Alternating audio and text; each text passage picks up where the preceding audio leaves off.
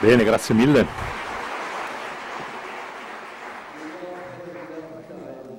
Dunque, non penso abbiamo veramente tantissimo tempo per, come dire, fare delle pause e quindi inizio subito.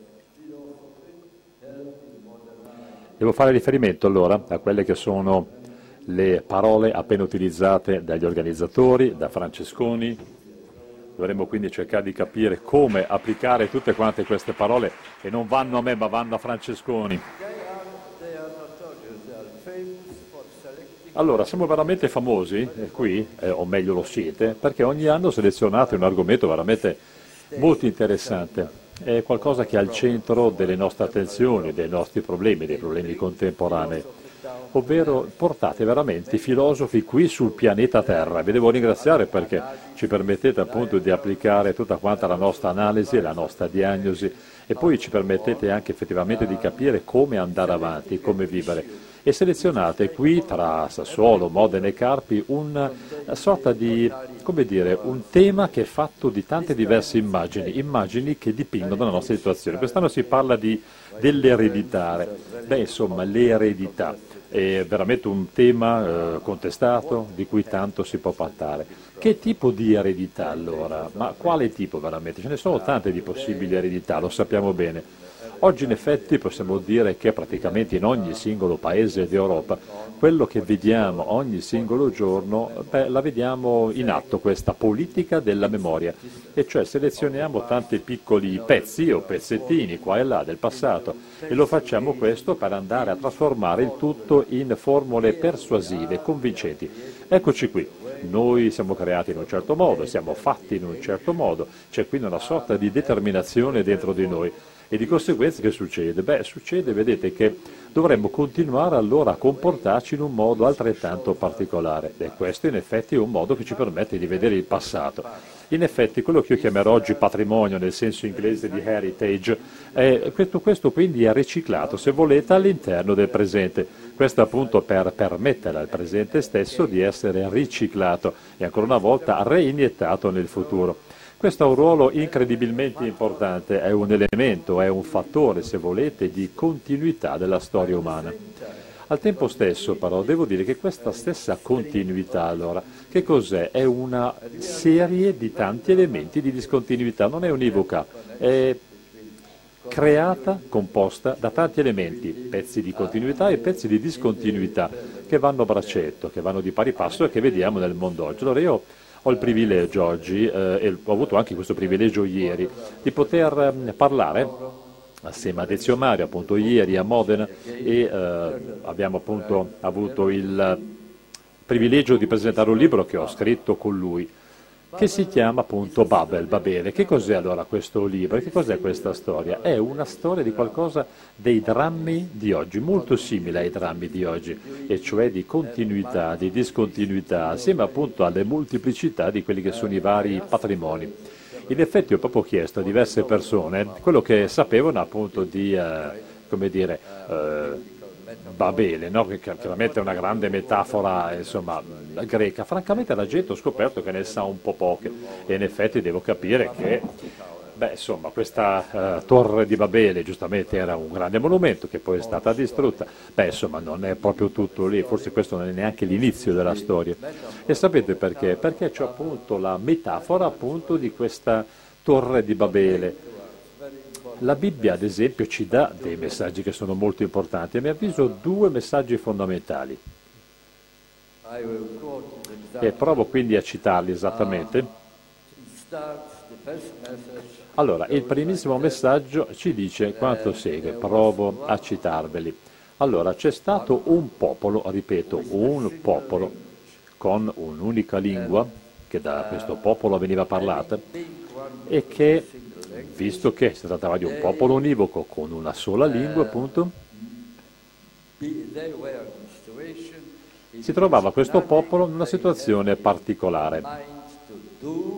Avevano quindi in mente di fare qualcosa che andava oltre le loro capacità cercavano di essere uniti, utilizzavano una loro lingua, loro pensavano di essere onnipotenti, quindi si può fare tutto ciò che vogliamo se abbiamo una lingua e un popolo comune. Però insomma noi sappiamo bene che come dire, forse eh, beh, insomma, non è stato molto apprezzato da qualcuno il sentire che qualche popolo voleva fare questo. E quindi Dio ha confuso un po' tutte le lingue. E quindi c'è stata una babele appunto a livello linguistico per differenziare questa univocità dei vari popoli ancora una volta le persone hanno cominciato a non capirsi più. Dopo questa Babele, non sono più state in grado appunto di comunicare le une con le altre queste persone, almeno in modalità significativa, sono state distribuite in giro per il mondo questi popoli e queste persone, alcune persone, alcuni popoli sono stati separati da altri popoli e invece di cominciare o continuare a parlarsi gli uni con gli altri hanno cominciato a farsi la guerra, questa è un po' eh, parte della nostra eh, storia. C'è chi non ha mai letto né ha preso la storia appunto di uh, Babele. Ebbene, questa è una sorta di esperienza che invece noi, come dire, viviamo ogni giorno, continuiamo a vivere quotidianamente.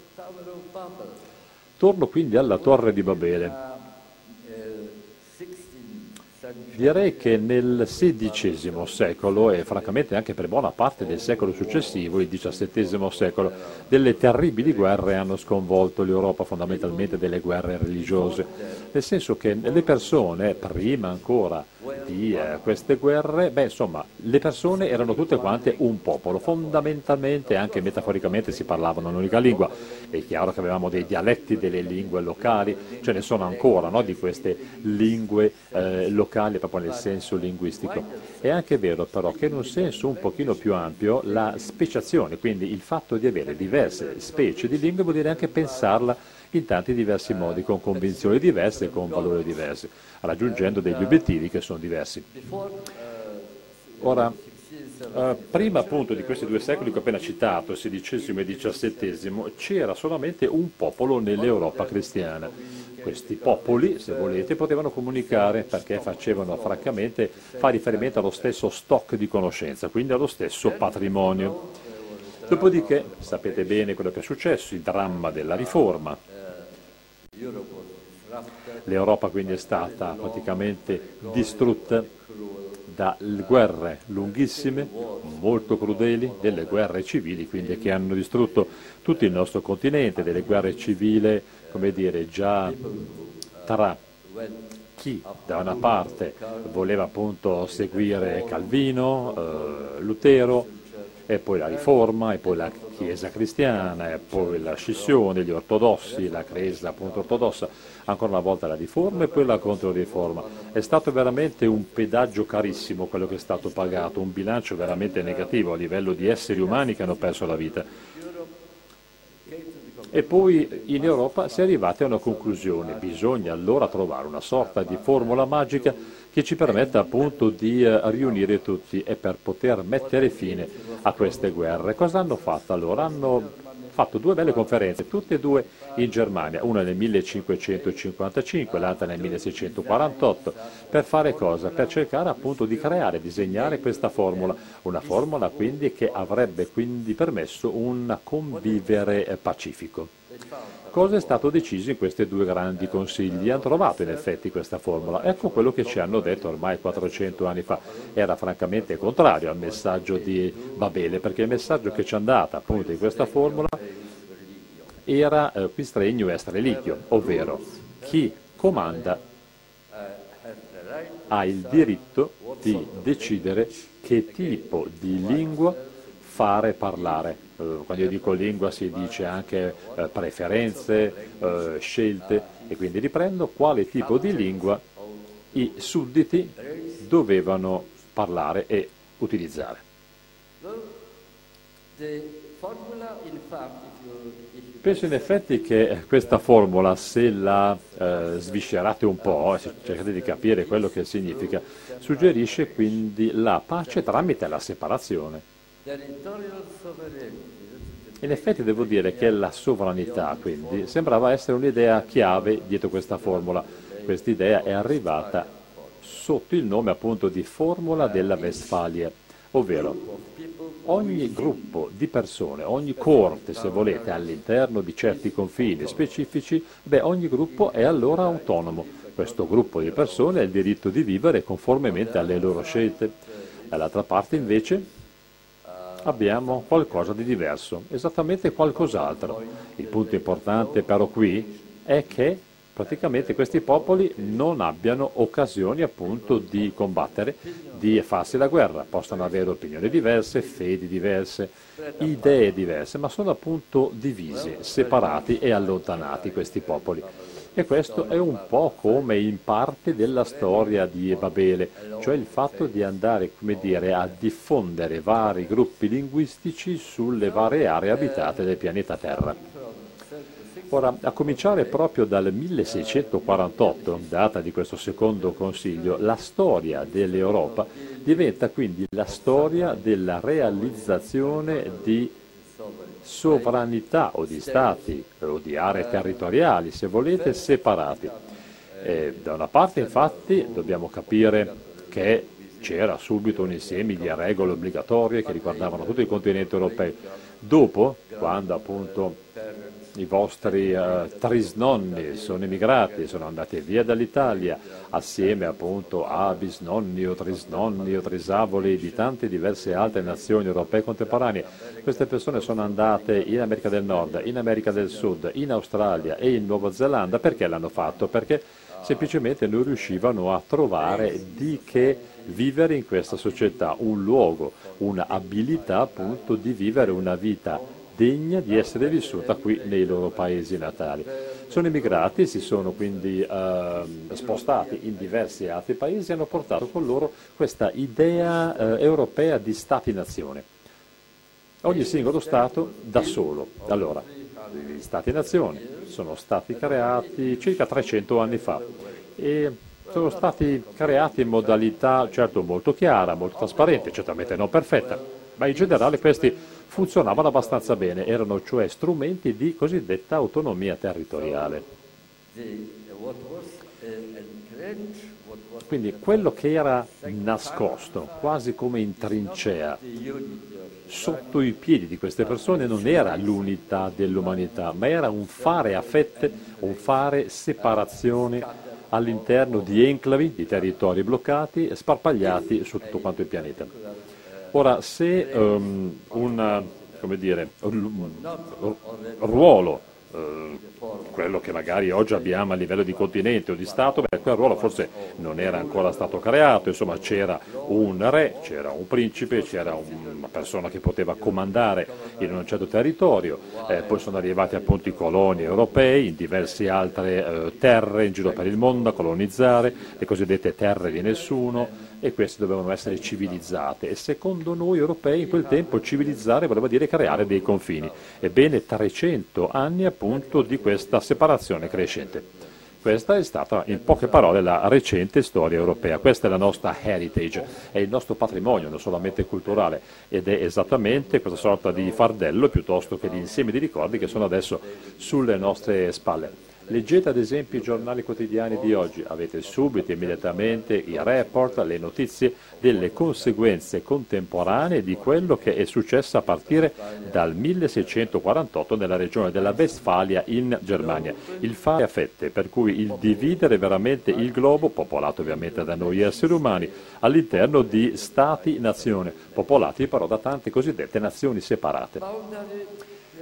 Torno al concetto di eh, limite o di confine. Signore e signori, che cos'è allora un confine? Beh, potrebbe essere un argomento interessante ma al tempo stesso ambiguo, perché da una parte vi fa eh, venire in mente una sorta di muro inseparabile, invalicabile, eh, si può come dire sbattere la testa sul muro, nulla succede e assolutamente non si riesce a scavalcarlo, non si riesce a creare una breccia in questa barricata che si erge davanti a noi.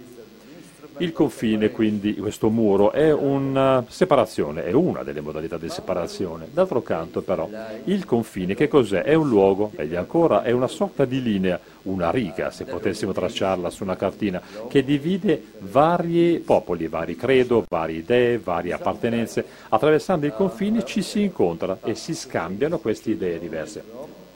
Scelgo due punti fondamentali per farvi capire ciò che si può fare. Uno, possiamo parlare con le altre persone al di là del confine, quindi una sorta di dialogo curioso e chiedere appunto agli altri dall'altra parte cosa succede, come stanno, come vivono. E possiamo assolutamente anche apprendere da loro qualcosa di utile. L'altro aspetto invece è completamente diverso, cioè il fatto di non sopportarsi, prendere in braccio le armi e cominciare a fare la guerra. Allora, esistono quindi queste due principali possibilità che prendiamo in esame ancora oggi. Devo dire che il grande antropologo norvegese, secondo me, veramente uno dei più importanti, unici, originali, lo sottolineo ancora una volta, è importante proprio perché ci ha aiutato a capire il meccanismo della vita umana e contemporaneamente anche una persona decisamente trascurata, non ricordata appunto negli studi antropologici, si chiama Frederick Barth. Ebbene, il norvegese Frederick Barth cosa ci dice? ci dice che i confini, queste linee, non sono create o addirittura disegnate su una cartina, perché ci sono delle differenze tra le varie persone, tra i popoli. È proprio il contrario quello che succede, o meglio che in passato è successo. Ci dice Barti infatti che le differenze tra le persone sono assolutamente ricercate, a volte inventate. Perché? Proprio perché eh, c'è un confine, per giustificare un confine e questo ci permette di eh, capire che dire, il confine è necessario perché in teoria si separano popoli diversi. I confini ci sono ancora qui attorno a noi e lo vedete appunto ciò che succede in queste settimane, in questi giorni, con le conseguenze tragiche che erano anticipate, che sono state previste, programmate, ma sono comunque conseguenze di questa terribile situazione che ha luogo in alcuni paesi in questo momento tutte quante le istituzioni politiche, istituzioni appunto che ci permettono di poter agire collettivamente, ebbene sono state sviluppate queste istituzioni proprio per andare a creare delle nazioni, degli stati, nazioni territorialmente sovrani e sono stati concepiti e sviluppati in modo particolare, cioè per andare a servire l'obiettivo del giorno, e cioè il fatto di eh, riconfermare, rafforzare, eh, irrobustire quella che è l'autonomia territoriale di questi Stati-nazioni. Che succede quindi oggi? Beh, oggi noi stiamo ancora ragionando con questi confini, vediamo questi confini. Guardate la cosiddetta Unione Europea e guardate appunto la condizione attuale, quella ovviamente di questa migrazione di massa. Ebbene, vedete che non ci sono capacità, non c'è l'abilità, se volete, di creare neanche una politica europea comune per quanto riguarda questo tema scottante. La decisione ultima viene comunque sempre presa dal governo di eh, un paese che appunto si dimentica a volte di essere membro dell'Unione Europea. D'altro canto però, signore e signori, che cosa sta succedendo?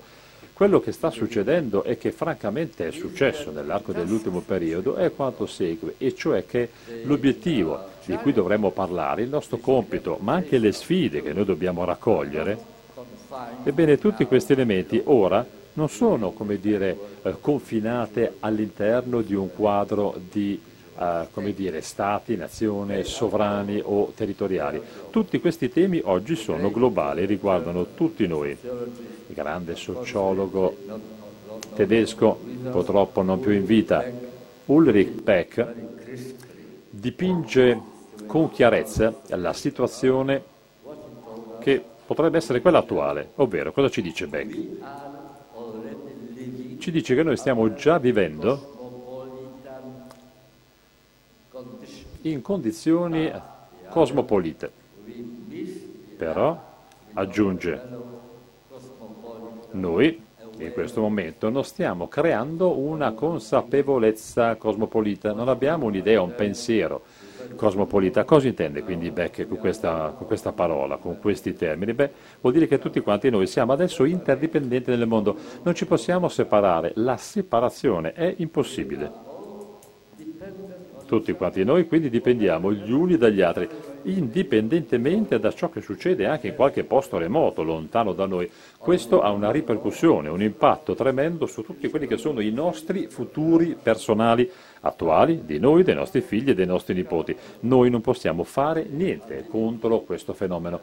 Quindi la capacità, l'abilità che i vostri figli hanno, ad esempio, di poter eh, trovare un buon posto di lavoro, magari proprio qui, eh, nel luogo in cui vorrebbero vivere. Dipende adesso da ciò che sta succedendo proprio in questo momento in Africa, in Cina, in Bangladesh e in diversi altri paesi, diversi centri di potere. Ovunque mettete, dire, il vostro dito sulla cartina del mondo, c'è qualcosa che sta accadendo lì che ha un contatto, un impatto e anche una sorta di influsso diretto, indiretto, visibile o invisibile con la nostra situazione. Noi lo siamo già all'interno di questa situazione cosmopolita.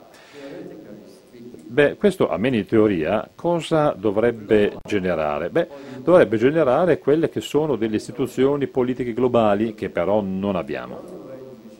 Forse l'unico modo in cui noi potremmo agire e reagire in questo momento è il seguente modo. Dovremmo addirittura fare delle barricate attorno a questi confini e quindi far finta che all'interno di questi stessi confini noi potremmo teoricamente fare tutto quello che vogliamo. La cosa però è assolutamente eh, impossibile e assolutamente lo rimarrà impossibile. Dunque, vi volevo parlare di un altro eh, argomento che praticamente è stato anche portato all'attenzione, eh, dei temi di oggi, insomma, eh, se ne parla veramente molto eh, oggigiorno, è un altro argomento scottante. Dunque, nel mese di ottobre di ormai due anni fa, 2013, c'è stata una catastrofe se sapete qualcosa che è successo a Lampedusa. I profughi volevano arrivare, sbarcare, hanno pagato e dato un sacco di denaro a questi scafisti. Gli scafisti si sono arricchiti a scapito di queste persone. Erano a bordo di una grossa nave che si è rovesciata e affondata e diverse centinaia di loro sono affogati. Beh, lì c'è stata una sorta di risveglio, un campanello d'allarme che è suonato forte in Europa. Gli stranieri infatti non erano più dall'altra parte del confine, ma c'erano degli esseri umani. Ci si è resi conto che c'erano persone, persone come noi, all'interno di quella nave, in quelle stive, oppure in fondo al mare. C'erano dei padri, delle madri, che si stavano occupando dei loro figli, dei loro bambini. Persone, persone che cercano di fare esattamente ciò che i nostri bisnonni o trisnonni hanno provato a fare e hanno fatto, andare, andare là dove c'è una possibilità di vivere in modo decente, di poter avere un pezzo di pane, di poter bere dell'acqua potabile e magari speriamo per loro qualcosa di più di un pezzo di pane, di un po' di acqua. Ebbene, agiscono esattamente come noi, però appunto due anni fa, purtroppo a causa di quel terribile incidente, ci siamo svegliati. È stato uno shock morale per l'Europa. Ecco quindi che appaiono questi germi, questi inizi, queste prime radici di una consapevolezza cosmopolita,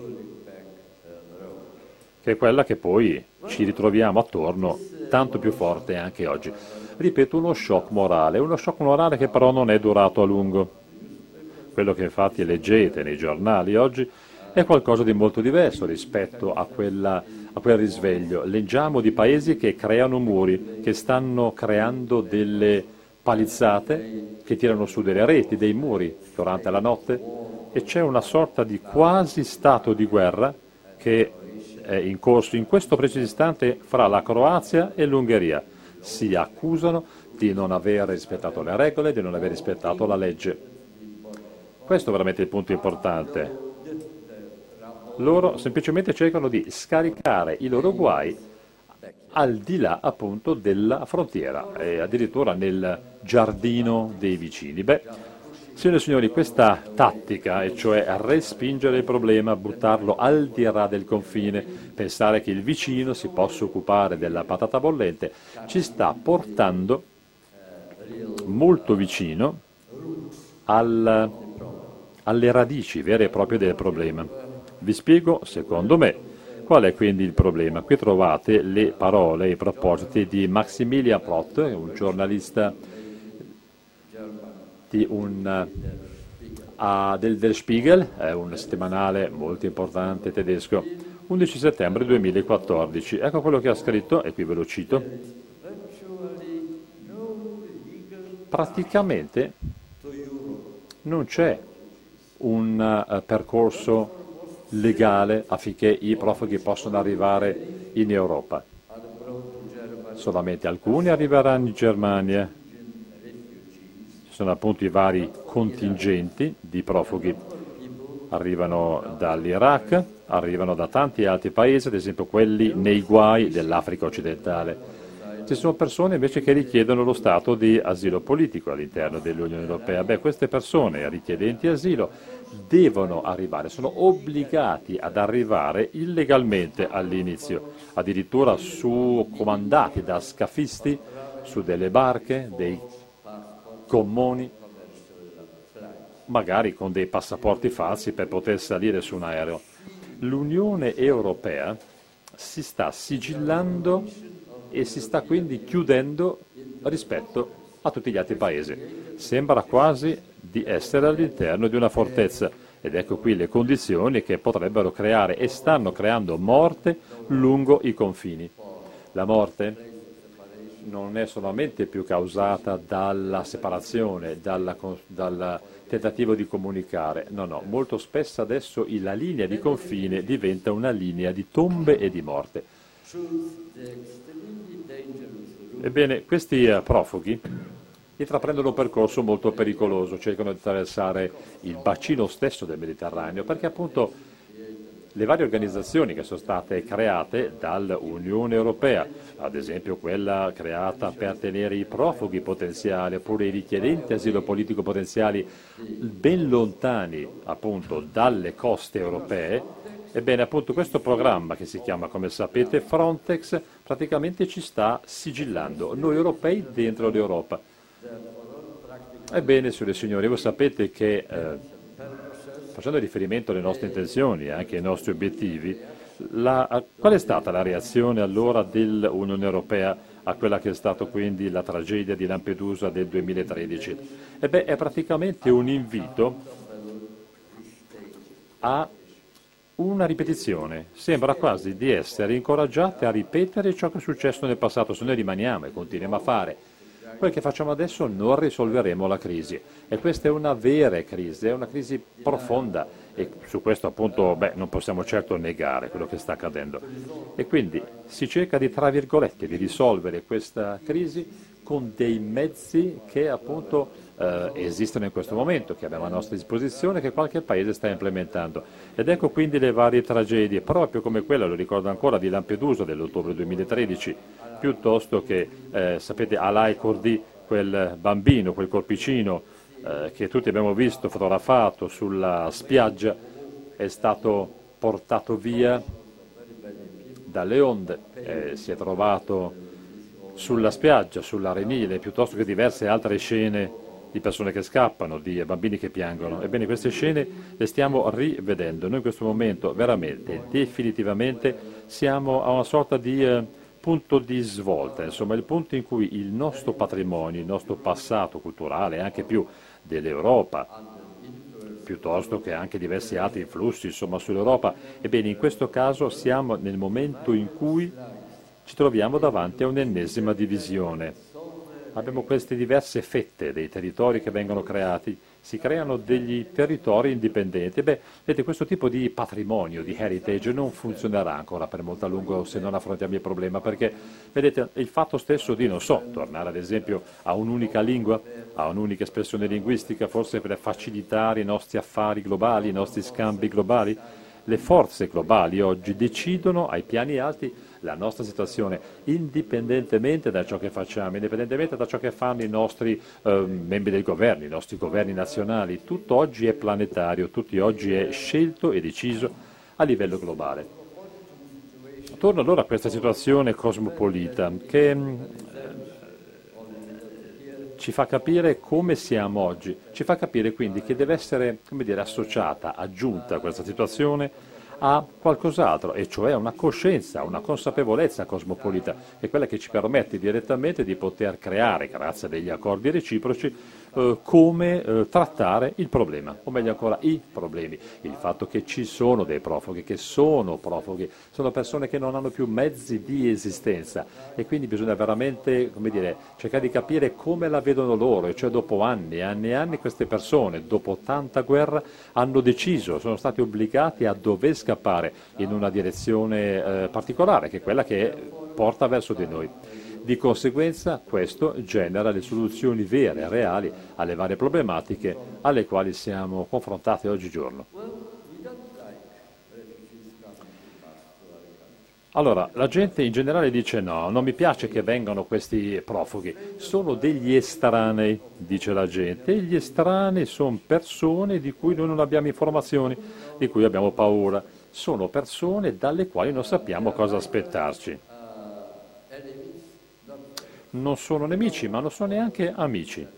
Cosa fare quindi con loro? Beh, insomma, certo, eh, noi sappiamo cosa fare con gli amici, noi li abbracciamo, li baciamo gli amici, con gli eh, estranei, con gli nemici sappiamo cosa fare, ma con gli estranei invece cosa facciamo? Ma chi sono? Dove sono? Sono dei portatori di incertezza, sono la rappresentazione fisica dell'incertezza. E poi, a margine anche di ciò che vi sto dicendo, vorrei ricordare una cosa, vorrei ricordarvela, cioè che è come dire, la piaga principale dei nostri tempi per tutti noi seduti in questa bella eh, piazza qui a Carpi è la situazione di incertezza. Questa è la piaga, il problema. Ebbene, queste persone, i profughi, sembrano essere per noi la rappresentazione fisica dell'incertezza. Facciamo fatica a capire cosa fare, non sappiamo quindi che cosa fare. Uh, Ludwig Wittgenstein, un grande filosofo tedesco, era solito dire quanto segue, e cioè capire vuol dire sapere come continuare, sapere come andare avanti. Ma questi estranei, appunto, ovvero questi profughi, è difficile capire chi sono. Come facciamo allora ad andare avanti, come diceva questo filosofo? Ed è una sensazione veramente brutta, no? scomoda, perché non solamente c'è incertezza, ma al tempo stesso c'è una situazione, un feeling di impotenza. Semplicemente non so che cosa fare. Mi rendo conto che qualsiasi cosa faccio questa cosa sarà inefficace. A volte questi estranei commettono dei peccati, degli atti gravi, in alcuni casi veramente molto gravi. Sì. Ricordatevi che Bertolt Brecht, grande poeta tedesco, era solito dire che i profughi, e ce n'erano veramente pochi di eh, profughi in quel, quel, momento, però insomma se ne parlava già. Ebbene, ripeto, Brecht diceva che i profughi sono dei portatori di difficoltà. E perché quindi ci portano delle difficoltà? Perché ci portano brutte notizie, in modo particolare adesso. Guardate veramente ciò che sta succedendo in questo momento. Dopo quello che appunto ha detto eh, Bertolt Brecht, ecco quindi quello che veramente succede. Guardate queste persone, sono rappresentazioni fisiche, queste persone, di quella che secondo noi è la causa principale di incertezza, è la causa principale di impotenza, sembrano essere la causa addirittura della nostra eh, infelicità perché non siamo più in grado di prevedere ciò che succederà domani. Bene, questa sorta di eh, direzione generale della nostra impostazione mentale, della nostra emozione si chiama globalizzazione, quindi la cosmopolitanizzazione, se volete, del globo, ovvero la globalizzazione appunto. Ebbene, queste persone, lo ripeto ancora una volta, sono addirittura la eh, rappresentazione fisica numero uno principale di questa globalizzazione, respinti dai paesi in cui abitano e forzati ad andare altrove. Quindi quella che è la loro sicurezza, o meglio sicurezza relativa, purtroppo è un'illusione perché sono stati comunque obbligati a scappare, ad andarsene. Non è stato possibile fare altro se non sfuggire o scappare. E pensate a quanti conflitti sono ancora in corso, pensate a quante guerre. Queste hanno generato il fatto che là si può morire di fame, si muore di fame, non hanno da mangiare per i loro figli, perché questo per le pressioni di queste forze globali che sono a volte anonime, che sono appunto non conosciute, sconosciute, sono appunto eh, terribili anche perché non sono note, non sono conosciute e sono nascoste queste forze. Anche noi abbiamo paura di tutte queste forze. Anche noi abbiamo paura di forze globali che vi ho appena eh, elencato, ad esempio fate riferimento alle vostre fabbriche. Dov'è la Fiat? Dov'è la Pirelli? In questo momento migliaia di persone, centinaia di migliaia di persone pensavano fino a qualche anno fa di avere un posto di lavoro fisso, cioè si sono entrate quando erano giovani e pensavano bene, lavorerò qui in questa fabbrica per 40 anni e quindi sicuramente dicevano ma sì, qui non mi manda via nessuno, io passerò tutta la mia vita qui. Ho quindi questa possibilità veramente di eh, poter fissare la mia vita esattamente qua e di fare qui il mio futuro piuttosto che la mia prevedibilità.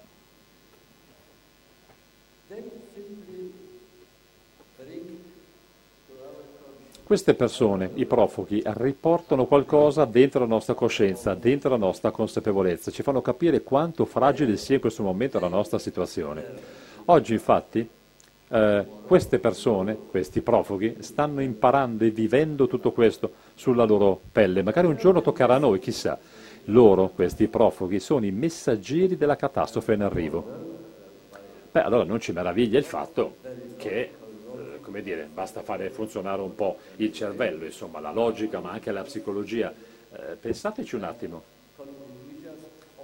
In questo momento praticamente stiamo imponendo questo timore generalizzante, l'incertezza globale, il globo che si sta eh, rompendo, sbriciolando, che viene eh, tirato da una parte e dall'altra a causa di guerre e anche di sorprese imprevedibili in ogni singolo momento. Quindi, ripeto, questo timore, questa paura è diffusa, è dispersa e questo va a generare la paura dell'incertezza in un mondo che è sempre più incerto. Ancora una volta, queste persone sembrano essere per alcuni di noi la rappresentazione fisica visibile della catastrofe in arrivo.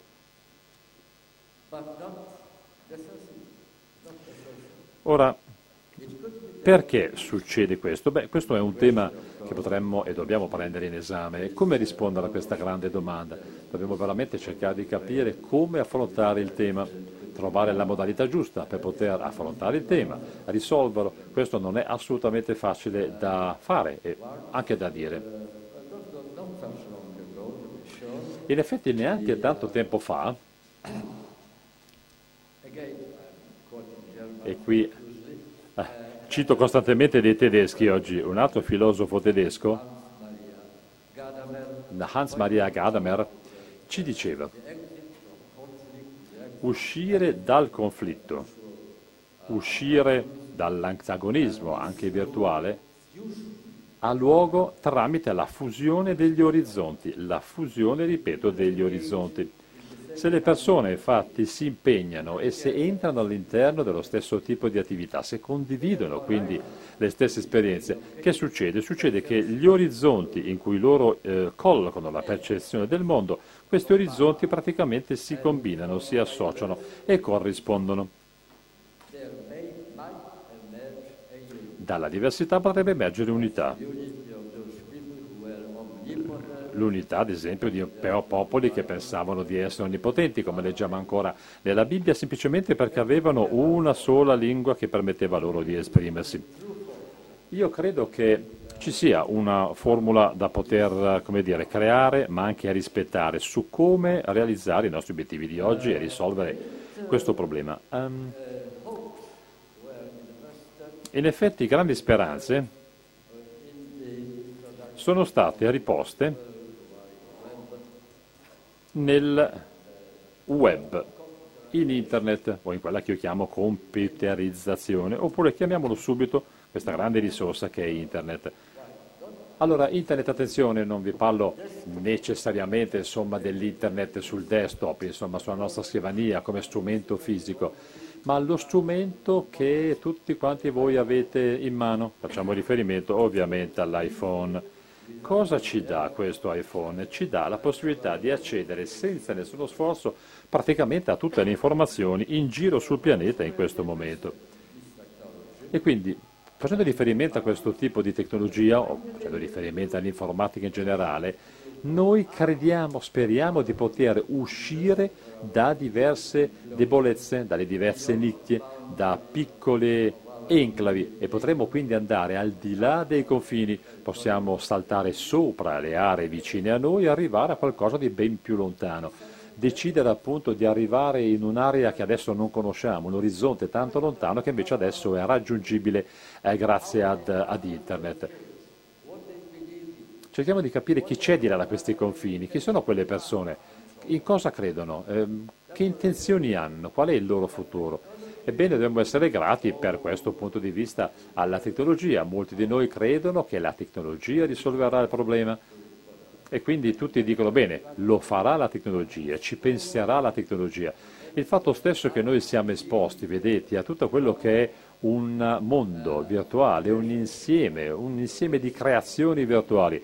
Sono informazioni che arrivano da tanti altri milioni e milioni di esseri umani diversi da noi, che abitano altrove. La tecnologia ha reso tutto questo possibile e quindi che noi subito accorriamo come un gregge eh, a utilizzare questa possibilità. Però la ricerca sociale sull'utilizzo dei computer ci fa invece dipingere un quadro decisamente diverso delle stesse persone di cui vi ho appena parlato ovvero persone che probabilmente, beh, qualcuno appunto lo, lo, sa, lo vedrà appunto nella pratica della propria vita quotidiana, qualcuno cerca di, come dire, ehm, qualcuno cercherà di utilizzare al meglio questo flusso di informazioni. A volte quindi facciamo di tutto per non uscire da quella che si chiama comfort zone, l'area in cui praticamente non c'è spazio al disaccordo tutti sono d'accordo? Mm, no, non è necessariamente questo. Eh, non dico semplicemente che tutti parlino in quel forum, ad esempio, e arrivino alla stessa conclusione, però semplicemente eh, non si dà voce a chi ha una diversa opinione. Ad esempio, se per caso andate a guardare un sito web che vi fa vedere informazioni che non vi piacciono, Sapete cosa fate? Utilizzate semplicemente un dito, non sembra niente di più. Poi utilizzate un dito ed andate ad eliminare, non so, il link a questa persona piuttosto che il sito web dal vostro campo visivo. E anch'io utilizzo spesso appunto la metafora delle camere in cui c'è un eco. L'unico suono che sentiamo in queste stanze sono appunto, beh, è la eco della nostra stessa voce. L'altra metafora potrebbe essere quindi un corridoio fatto di tanti specchi, ci sono sempre solo io. All'interno di questo lungo corridoio di specchi, oppure si potrebbe trattare appunto di una sala, di un corridoio pieno di specchi, ripeto, e quindi praticamente l'unica cosa che io posso vedere è il riflesso del mio viso, sono io stesso. Ebbene, dobbiamo renderci conto che il computer mm, no, non fa tutto quello che noi vorremmo che facesse. Mi dispiace dirvelo, la cosa è difficile da accettare, scomoda.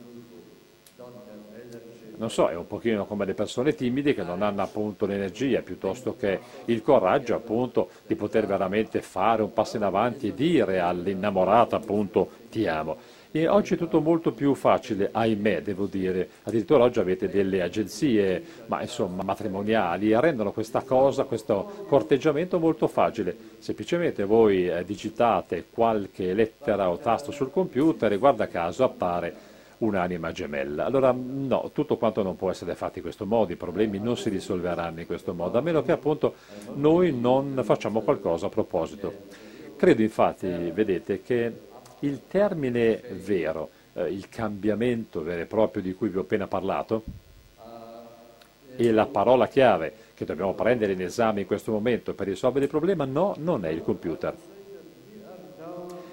Devo dire allora che quello che succede in questo momento è che noi stiamo osservando, guardando le conseguenze a lungo termine. Eh, ci sono delle persone che hanno provato a fare delle previsioni ma non sono state chiare e qui torna ancora una volta la famosa decisione del 1600 e passa in Westfalia, nella, nella mia Germania, ovvero il fatto di creare tanti cosiddetti pezzettini autonomi, indipendenti l'uno dall'altro. Ebbene, qualcuno è andato allora a tagliare questa torta beh, europea in tante diverse fette. E credo che quella divisione sì, è stata fatta, quindi non possiamo certo cambiare nulla, però avremmo forse potuto eliminare o evitare qualche catastrofe, ad esempio quella attuale. A mio avviso quindi quello che è necessario fare in questo momento è cercare di evitare i danni di quella che è l'onda lunga di quell'accordo. Ci sono tante voci che dovremmo dare a tante persone, voci abbastanza popolari, alcuni scienziati politici, alcuni uh, specialisti, ci dicono che l'idea di stare tutti insieme nell'umanità, e questa è rappresentata dagli Stati-nazioni, utilizza la propria utilità, la propria abilità. E in effetti riesce a uh, creare quelli che sono gli stati moderni. Questo compito sì che lo realizza la società attuale, il creare o mantenere degli stati moderni. Siamo quindi completamente incapaci invece di trattare della situazione di cui vediamo adesso le immagini in tv. Queste in effetti dipendono come situazioni dall'interdipendenza globale. Ora, il passato sembrava tutto positivo, va bene per promuovere l'autonomia, queste regole vanno bene per promuovere l'indipendenza, ma non per promuovere coesistenza pacifica, viste le condizioni attuali. Sono condizioni queste che fanno sì che noi dipendiamo tantissimo da ciò che succede in ogni o quasi paese del mondo.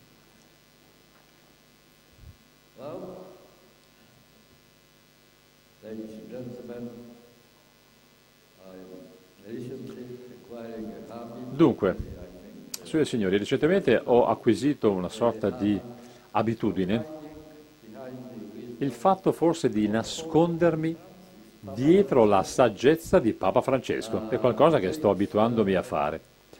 Beh, il suo atteggiamento, il suo comportamento, le sue preoccupazioni che condivide con noi sono dentro i nostri cuori. Quindi cercherei di terminare questa mia conferenza citando un discorso fatto appunto da Papa Francesco. Parlo del 8 luglio 2013, in occasione della sua visita a Lampedusa. E quello che ha detto sono le parole seguenti. Quanti noi, quanti noi compreso me stesso, quindi compreso il Papa. Quanti di noi abbiamo perso alcuni pezzi della nostra vita, non siamo più attenti al mondo in cui viviamo. Forse a noi non importa, no, noi non offriamo cura, non stiamo proteggendo quello che Dio invece ha creato per tutti quanti noi. E quindi che succede? Succede che finiamo con l'essere incapaci addirittura di occuparsi gli uni degli altri, di noi stessi, degli altri. L'umanità è un tutt'uno. L'umanità sta quindi perdendo questa caratteristica di aiuto e se questo viene perso, l'unica cosa che può succedere è la tragedia, come quella che è accaduta qui a Lampedusa. Bisogna allora porsi una domanda. La domanda è la seguente. Chi, chi allora è veramente responsabile del sangue versato da tutti questi fratelli e sorelle? Nessuno. Questa sembra essere la nostra risposta. Allora io, come dire, non ho nulla a che fare con tutto ciò e deve essere qualcun altro il responsabile, ma sicuramente sono tutti forse, tranne me. Dice la gente, beh, oggi nessuno nel mondo si sente responsabile direttamente di ciò che sta accadendo. Noi abbiamo perso questo senso di responsabilità nei confronti di queste nostre sorelle e di questi nostri fratelli. La cultura del comfort, della comodità, della tranquillità, quella che ci permette, tra virgolette, di pensare, guarda caso, solamente a noi stessi. Questa cultura della tranquillità ci rende insensibili nei confronti delle crisi degli altri popoli. Questa ci fa vivere all'interno di una bolla di sapone. Purtroppo però questa bolla di sapone non ci protegge veramente da nulla, ci allontana da qualcos'altro, ci dà forse delle illusioni vuote. Tutto ciò cosa provoca? Provoca l'indifferenza nei confronti degli altri. E questo, pensate, porta anche a quella che io definirei globalizzazione dell'indifferenza all'interno allora, di questo mondo globalizzato, noi Siamo appunto caduti all'interno della indifferenza, un'indifferenza profonda, globalizzata. Ci siamo quasi abituati, abituati a vedere la sofferenza degli altri. La gente dice no, questo non riguarda me, questo non, no, no, non mi concerne, assolutamente non mi riguarda, non è affar mio. Lo stesso Papa Francesco, allora, proprio alla fine di eh, questo discorso commovente che veramente mi ha toccato eh, il, il cuore, fa riferimento agli ascoltatori, al popolo che era accorso ad ascoltarlo. E io rimbalzo queste sue parole qui, in questa struttura, qui in questa piazza di Carpi oggi. E si fa riferimento a quella che è la bontà che abbiamo nel nostro cuore. Chiediamo allora di poter avere una grazia, quella cioè di poter rimuovere tutta quanta questa crudeltà nel mondo, di rimuovere questa indifferenza all'interno dei nostri cuori, nel profondo dei nostri cuori. Siamo persone noi, come sono persone gli altri, sono persone degne anche gli altri. Le loro decisioni, le loro decisioni che hanno varie motivazioni, stanno aprendo purtroppo la porta a situazioni tragiche come quelle che vediamo nei nostri giorni. E poi c'è anche una domanda un po' retorica, e cioè qualcuno si è reso conto Qualcuno oggi ha fatto qualcosa per questo mondo? Grazie mille.